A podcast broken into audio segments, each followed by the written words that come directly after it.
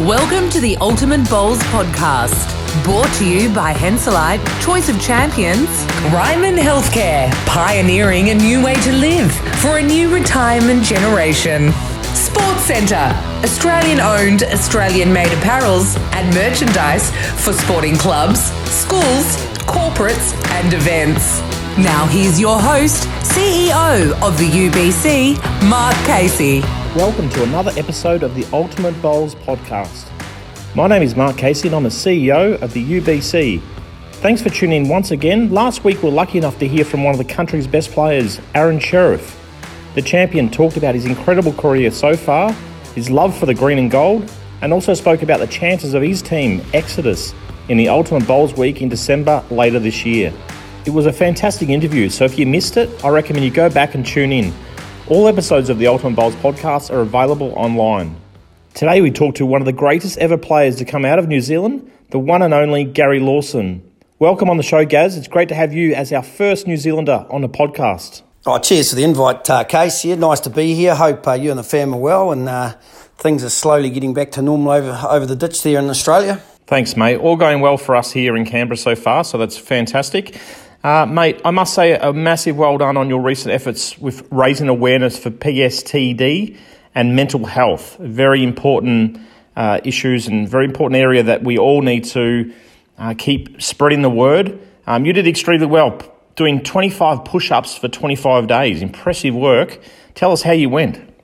Oh, I was challenged by my good old mate Kelvin Fear. Uh, he was on day two, I think, and uh, so yeah, I actually quite enjoyed it, and um, I thought it, it, was pretty impressive the way the number of bowlers actually that uh, grabbed hold of it and actually took part, and it was sort of like got, got a little bit of the ball them out of the way, and um, an old ex All Black over here, Shane Philpott, a mate of mine, used to play against years ago. Um, he sort of challenged me to do an extra one a day, so got a little bit tough to be fair in, in the late forties, but I managed to get there in the end. So no, it was, it was all good fun.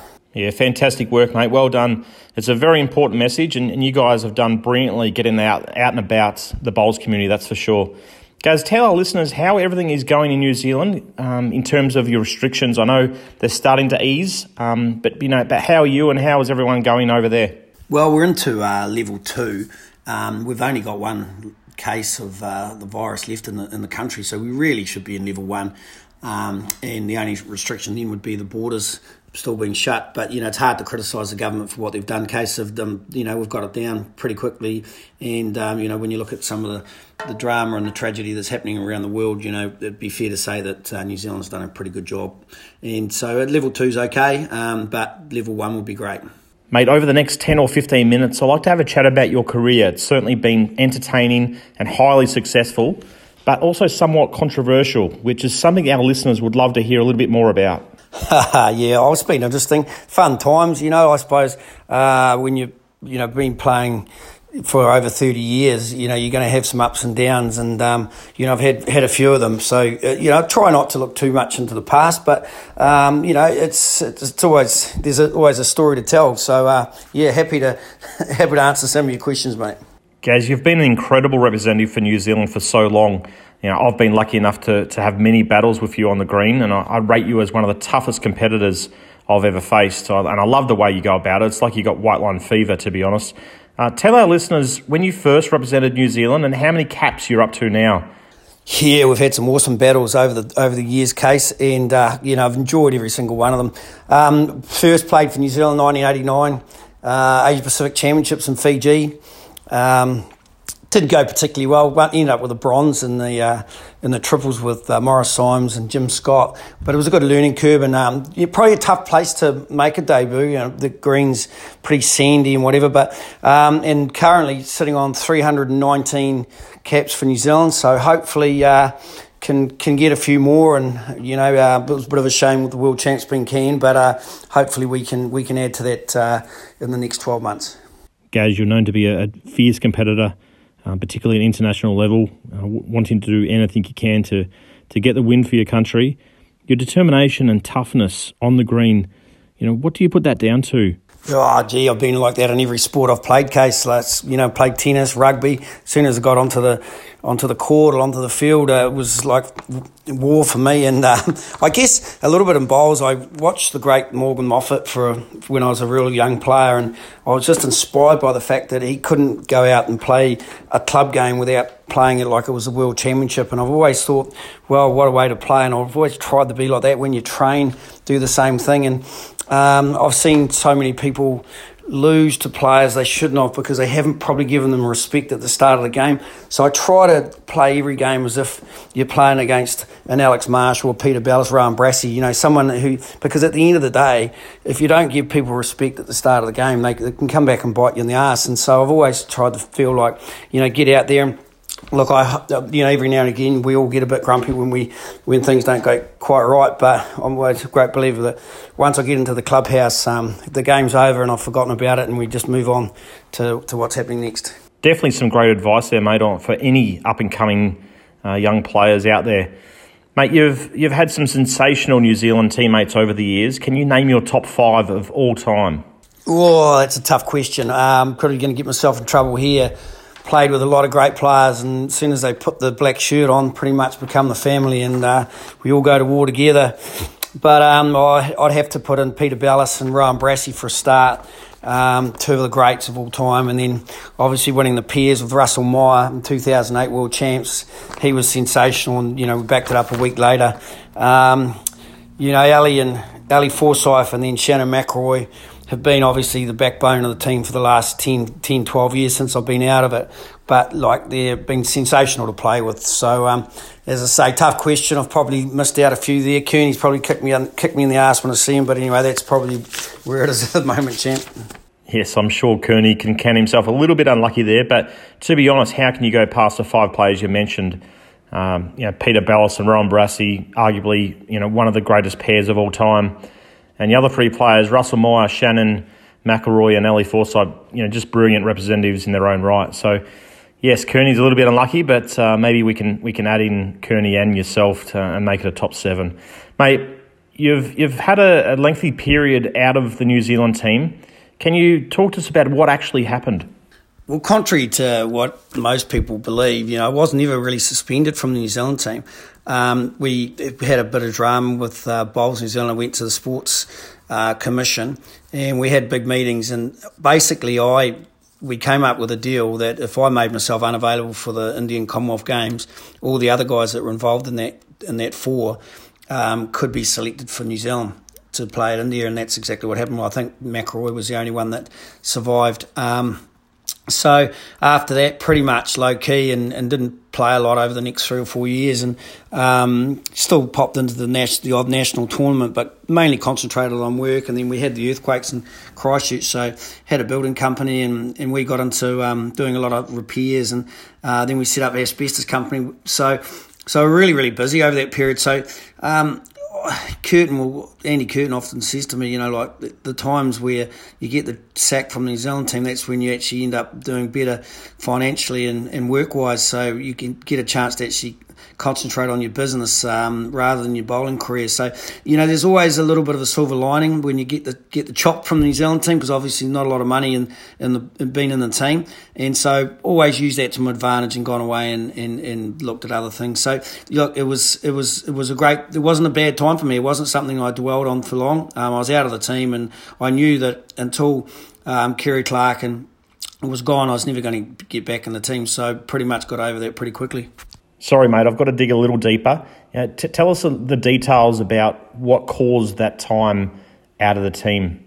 Um, I know it's controversial and you know there, there, was a lot of stories going around. So if you can share it with us, it'd be fantastic, and I'm sure our listeners would love to hear a little bit more about it. yeah, I knew you were going to ask me that case. Look, at the end of the day, as far as I'm concerned, the only thing that um, I, I, was guilty of that day was trying to put New Zealand in a better position to win a medal. Um, you know, we, we're always told that, and you know, it's still happening today, is that your funding is, is about medals. So, you know, we were trying to avoid Australia. Um, there was no there was no match fixing. It was one poor in, and I called that. And do I regret it? Yep, um, absolutely. It's changed. It changed what happened in my life for ten years but that was okay. You know, like sometimes good things come out of that.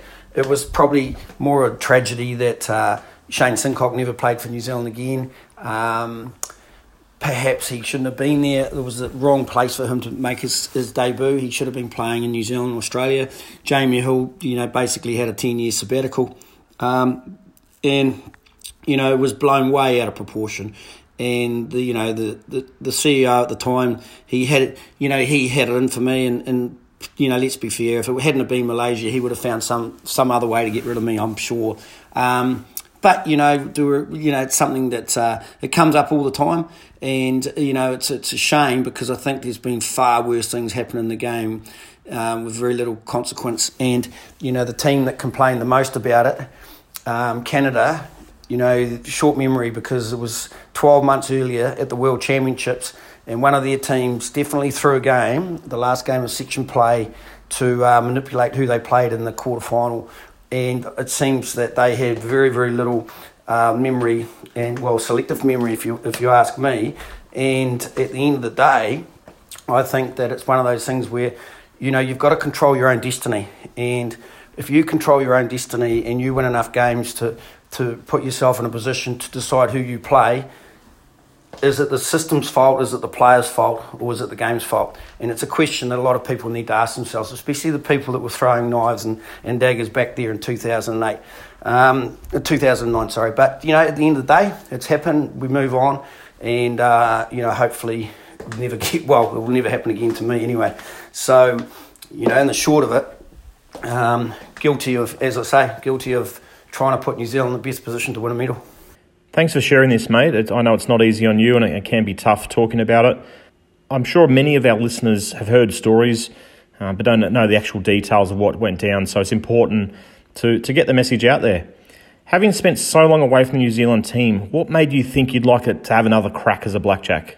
Oh, I just sort of um, knew that when uh, Kerry um, was resigned as the CEO, um, that uh, there was going to be slight a little bit of hope there for me. Um, Mark Cameron, the new CEO, he came came on board and we had a chat. And look, I was still felt that I was playing okay and um, took a bit of a punt and went to the national champs with Ali Forsyth and uh, Shannon McIlroy and thought, well, look, if I can win with those guys, it's going to put me back in, in the spotlight with the selectors. And, um, you know, we went away and, and uh, Ali and I won the New Zealand pairs and we won the New Zealand fours together with, uh, with Justin Goodwin. So um, I kind of, you know, just hung in there for a couple of couple of years. I was disappointed to miss out on the Commonwealth Games in, in 2018, but you know, got over that. Gave PB a bit of grief, which he reminds me of quite often. He was the selector at the time, and um, but you know, at the end of the day, it was uh, there was light at the end of the tunnel, and so once that happened, you know, got got back into it and, and just started training a little bit harder. You mentioned PB, the, the great Peter Belliss, a man who I respect so much. Um, with Pete as coach and you back in the team, it seems New Zealand are in for a really successful period. Oh, look, you know, PB, he, he's got so much to offer as far as experience and his, his records, second to none, um, especially in New Zealand. Um, look, we've got a lot of experience in the New Zealand team and we've got some up and coming, young up and comers coming through. Um, but look, I don't think the way the world is now, especially with the world champs being delayed, that there's much chance of saying you're rebuilding. We've just got to keep going the way we are. We don't have the, the depth that um, Australia and some of the other countries have in the world, but what we do have at the top level, I think, is, is really competitive.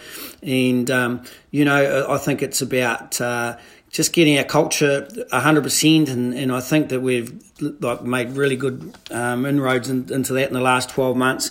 The team's getting on really well and, and look we, we've just got to train hard and, and play hard and, and, and you know hopefully um, the results will come come at the end of that. Absolutely mate. You have the world championships coming up in 2021 uh, you seem to thrive in competitions like this Oh, okay, it's the pinnacle of our sport. You know, the Commonwealth Games are obviously something that people thrive for, but I think to be the world champion in any sport is the ultimate goal. And um, having experienced that you know, since 2008, going to a World Championship, and obviously we had great moments there. Missed out on a couple of great opportunities, obviously, in um, you know the in the in the next two. But um, you know, I've been to been to three. Um, and you know being successful in, in the previous two as well as far as getting medals with I've only missed out on a medal in one event and that was with uh, Rowan Brassey in, in 96 and we were bloody bit stiff there too which still gives me a bit of nightmare every now and again um, I just think it's you're up against the best players in the world. Every country wants to wants to, to be at their best at that time, and, and I just think that uh, it's every bowler's dream is to go to the World Championship. But I think more it's every uh, bowler's dream to go there and be the world champion. And God, if we can um, if we can do that again next year, um, you know, I'll be very fulfilled. Moving on to the UBC, mate. Uh, you're a very important member of the Wellington Hornets, uh, one of two New Zealand-based teams in the UBC. Tell us a little bit about the team and what do you think of your chances in the Ultimate Bowls Week later on in December this year? Oh, the UBC, look, we can't wait to get in there. I felt like uh, we were only a bowl or two away from making the final, the first event last year. Underperformed in the second, and then the third event, I turned up crook as a dog, and um, we were probably only a bowl away from making the playoffs there. So we've got uh, Mike Kernaghan coming in for Jamie Hill this year, and still got Fergo. So look, we're we're really looking forward to it. Um, really keen to get into it. Like we've got fantastic sponsors um, with John and Steve Bryan, and then Mike Carroll. Um, you know, we've got Fagey comes along as our security guard. Look, we've got an awesome group of, of people that are part of the Hornets, and um, I think the fact that it's going to be a week this this year is going to be something really special, and I, I know everyone that I've spoken to just can't wait, and, and you know no doubt you are, Case, are, are really looking forward to it. But um, I, I think uh, without doubt now that the World Championships uh, have have disappeared, I think that um, the UBC, the week for the UBC, is going to be the absolute highlight of two, 2000. Cheers, Gazza. You're a legend of the bowls world, mate. We love having you in the UBC and we look forward to seeing you in action for the Hornets in December later this year. Oh, absolute pleasure, Case. Uh, cheers for having me. Um, it's been awesome and uh, really look forward to the UBC and, and, and, playing with the Hornets and catching up with your mate. So uh, you look after yourself. And now for our segment of 60 Seconds with a Star. Your best memory in bowls. Uh, World Pairs final 2008, 11 9 up, 6 down on the head, and drew the shot. The best player in the world. Best player in the world? Uh, Shannon McIlroy. Most annoying teammates. Kearney. Funniest teammate. Oh, Russell Meyer, definitely Stixie. If you could change one rule in our sport, what would it be? Oh, I'd get rid of time limit. Hate it. The player who talks about bowls all the time. Oh, it has to be Ryan Bester. Favourite ever holiday? Uh, Gold Coast. Love the Gold Coast. Favourite sports team? The Blackjacks. Favourite sports person? Uh, Tiger Woods. Advice that you've been given that has helped your game? Train the way you want to play. And there we have it, another interview with one of the sports superstars, this time Gary Lawson from New Zealand. I hope you enjoyed the interview, a detailed insight of the career and life of Gary Lawson. We heard some information about what actually went down in the situation that led Gary out of the game for around about 10 years. Uh, there's some information in, in, told by Gary that not many people would know. So hopefully you found that very interesting and intriguing. Personally, I love the bloke. I, I think he's fantastic for our game, and we need more characters like him. And as I've mentioned, I've played a, a few big matches against him in the past, and it's been tough. He, he makes it hard on, on his opponents, and he's a competitor. Even though we're you know really good mates, when we're on the green, he gets himself into a state that he just needs to win at all costs. You know, I guess he's very like the Australian version of Rob Parrella. Um, both sensational players. Parrella, maybe the, the greatest ever player of all time, but um, off the green, these two lovable characters, you know, great to be around. But on the on the green, everything changes and it's game on. It's important to know everyone makes mistakes, and Gary made it clear that if he had his time again, he would do things differently. So he, he does uh, regret how it all happened and, and what happened. So I guess now, you know, the, the, important thing is to look forward, and, and now he's back in the New Zealand, New Zealand colours again. Uh, and I feel like he's a very important part of their puzzle of the Blackjacks team going forward. Not only does he add, you know, his bowls ability and, and experience, lots of experience, but he brings a real toughness, a, a, bit of steel to their team. So I'm really looking forward to seeing how they go in the World Championships in 2021. Thank you for tuning in once again. I hope you enjoyed our interview with New Zealand's Gary Lawson. Next week, we continue with the international theme and chat to Scotland's Brian Burnett and Kevin Anderson. I look forward to you tuning in to the Ultimate Bowls podcast again next week. Thank you for listening to the Ultimate Bowls podcast, brought to you by Henselite, Choice of Champions, Ryman Healthcare, pioneering a new way to live for a new retirement generation. Sports Centre, Australian owned, Australian made apparels and merchandise for sporting clubs, schools, corporates, and events. If you'd like to be involved in the UBC, it's easier than you think. Click on ultimatebowlschampionship.com.au for more details.